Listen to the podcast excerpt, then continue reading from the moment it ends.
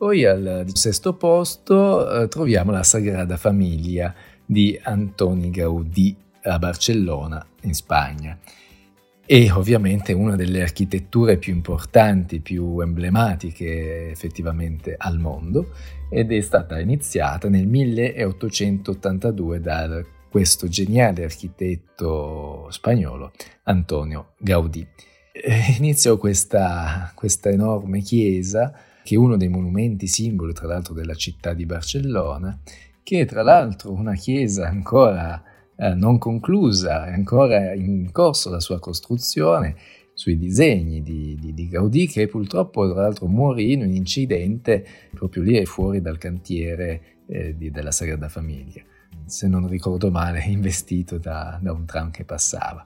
Uh, comunque la, la, la, storia della Sagrada Famiglia è molto lunga, lo stile architettonico è assolutamente unico e incredibile, che tutto questo stile, diciamo, del 1883, per cui si parla di modernismo catalano, o in questo caso leggo per esempio lo stile neogotico, in realtà non per cui non, non, non, non, ci vedo una grossa attinenza. In ogni caso aveva creato un suo stile personale, ispirato alla natura, a, a, infatti troviamo tantissimi elementi che riprendono uh, forme naturali. Ecco. Come dicevo, è ancora in costruzione,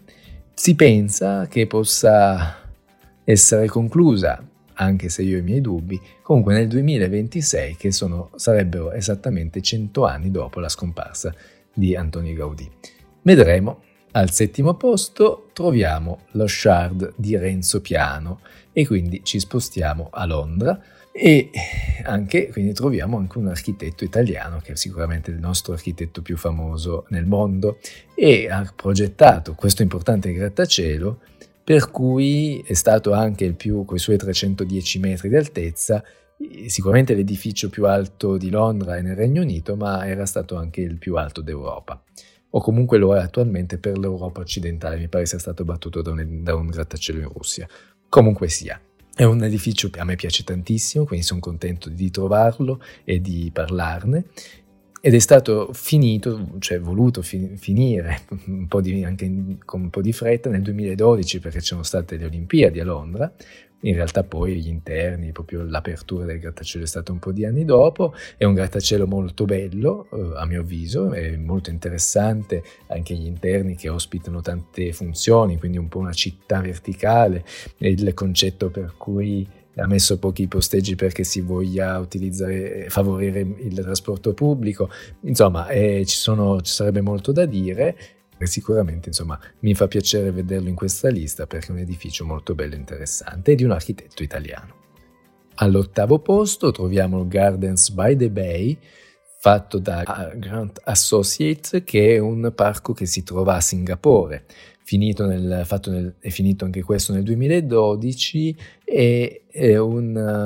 uh, un parco un parco che ho visto già molte volte nei siti di architettura ma anche alla tele in quanto si è fatto questo parco assolutamente inconvenzionale, nuovo, eh, con un concetto nuovo proprio, per cui si, si ovviamente promuove la, la natura e l'importanza di stare a contatto con la natura, ma proprio crea un concetto di parco totalmente futuristico. Infatti troviamo dei, delle strutture simili a, a piante altri, alti tra i 25 e i 50 metri di altezza, per cui pendono piante, ci sono giardini verticali, ci sono due serre diciamo serre, anche questo con una struttura molto eh, innovativa e futuristica dove all'interno troviamo tutta questa vegetazione con cascate, piante, quale si promuove anche la, l'energia sostenibile. Insomma, è un parco che avrete probabilmente visto la tele, se non per qualche fortunato che è andato a Singapore,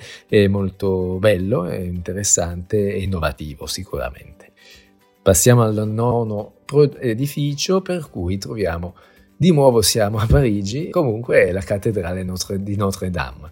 In questo caso è una bellissima chiesa di stile, in stile gotico, un importantissimo edificio anche a livello architettonico e storico, fatta nel 1160 fino al 1344, però ecco, paura che si trovi in, quest- in questa lista per in quanto probabilmente è stata più volte googolata per i recenti accadimenti che nel 2019 un importante incendio ha distrutto gran parte della, della copertura e de, della guglia realizzata tra l'altro dal eh, francese Viollet-le-Duc e, e, probabilmente, non so, verrà inserito in questa lista probabilmente più per la ricerca di, di questo importantissimo avvenimento che magari più che, che dell'architettura in sé, anche se, anche se molto importante.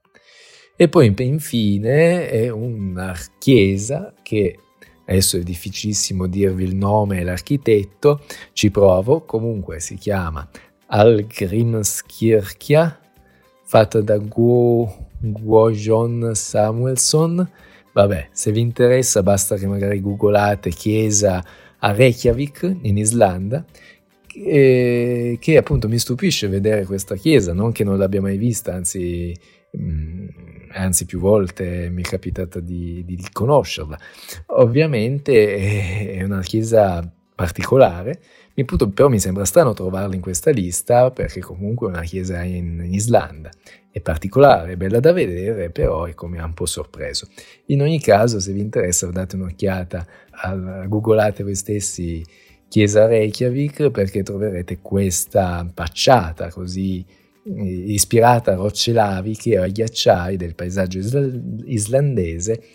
ed in particolare appunto questa facciata che da, dal, dal, basso si slancia verso l'alto con tutta una serie di elementi verticali. Vabbè, concludiamo qui questo, questo viaggio nel mondo, mi sembrava insomma interessante e simpatico, da Reykjavik a Dubai, a Parigi, a Londra e anche in India e a Singapore.